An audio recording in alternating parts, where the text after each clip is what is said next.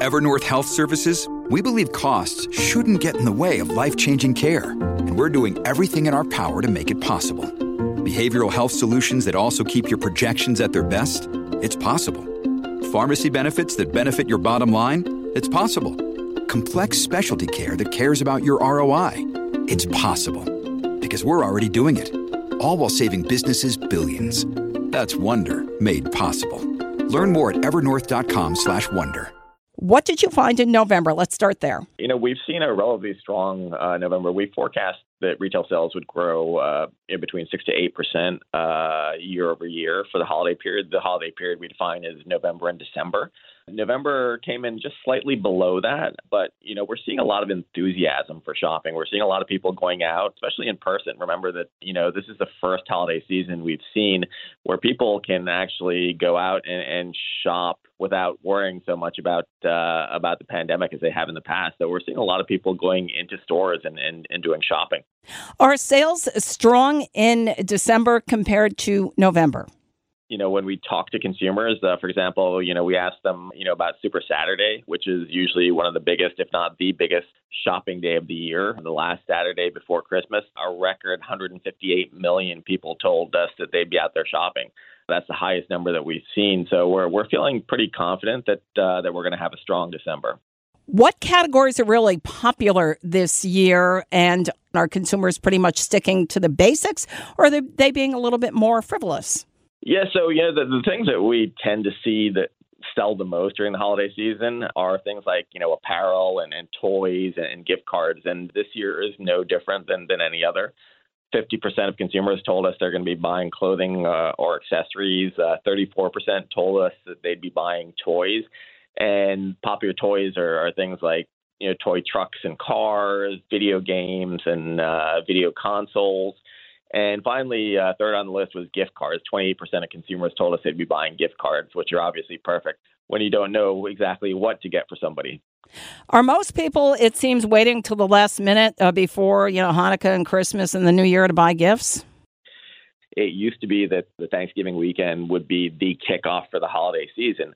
It's still a really, really important part of holiday, but we see more and more people shopping earlier. And I think one of the reasons we see that is that you know retailers are putting out really really good deals really early in the season and there's a sense among consumers that you know it's not just on you know black friday that you're going to get the deal. You're going to get really good deals before and those deals may not change that much uh, over the course of the holiday. So you know we still have a lot of procrastinators uh, and i'm probably included in that number. But uh, definitely a definitely a trend to, to shopping earlier we're talking with Mark Matthews, who's the vice president for the National Retail Federation. Mark, what are most uh, consumers doing? Are they shopping online? Or are they actually getting out there to the uh, the malls and the mom and pop stores? Yeah, so we're seeing a lot more people shopping in store this year than than we would have been. You know, when we asked people what they're doing on Super Saturday, about 44 million told us that they plan to shop only in stores, and about 42 million told us they'd be shopping only online and then 72 million said they'd be doing a combination of the two. That 42, uh, 44 million uh, are planning to shop in stores is uh, is a very strong number compared to what we've seen over the last couple of years. So yeah, there's a sense that people want to get back out and, and do things like they have in the past and not worry about the pandemic. And remember that shopping is not just a transactional exercise. It's, it's something that people do for fun. It's something that people do for tradition. You know, they like going out shopping with their family and with their friends. So it's enter- entertainment as well as about buying things.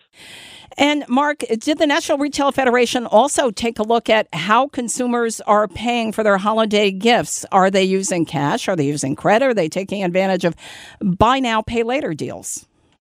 They're doing uh, a combination of all the above, and we're definitely seeing more people using the uh, the buy now, pay later options. You know, particularly because in in many cases there there's no cost to them. So because of the the high inflation, you know, it's impacting consumers. So the ability to be able to spread out payments is, is important, you know, especially for lower income households where the cost of essentials has, has increased so dramatically. So anything that they can do to spread out their budget over a longer period of time is, is something that's welcome to them. Inflation was at 7.1% for November. Do you expect, when all is said and done, that inflation will be putting a dent in holiday sales? Or when you look at the final numbers, do you think that sales will be up this year? We expect the sales will be up even on a real basis. And when I say real basis, that means that uh, you reduce the amount by uh, the level of inflation. Remember that that 7.1 headline number uh, includes a lot of categories that aren't necessarily retail, uh, things like auto, uh, which we don't include in our numbers, and, and gas. Uh, and, and, those are really areas where we see high levels of inflation. So inflation for, for retail goods is running a little bit lower than that and yeah, that's uh, that's important to understand because you know when you adjust our numbers for inflation, it, it it's likely that we're going to actually see real growth, you know, over the course of the holidays.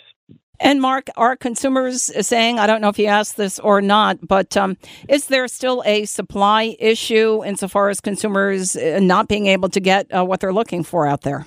That's something that, that has, for the most part, resolved itself. There, there are some areas there that are you know, there are still some short shortages in some areas, but uh, for for the most part, a lot of those have been resolved. And actually, in many cases, uh, there there are retailers out there that have too much inventory, and, that's good news for consumers because over the past few years, we haven't seen that many sales, or certainly haven't seen great sales because there there have been uh, such a shortage of goods now that we have an excess of, of goods in some areas, we're actually seeing really, really good discounts. And again, in, in times of high inflation, that's a welcome relief for consumers.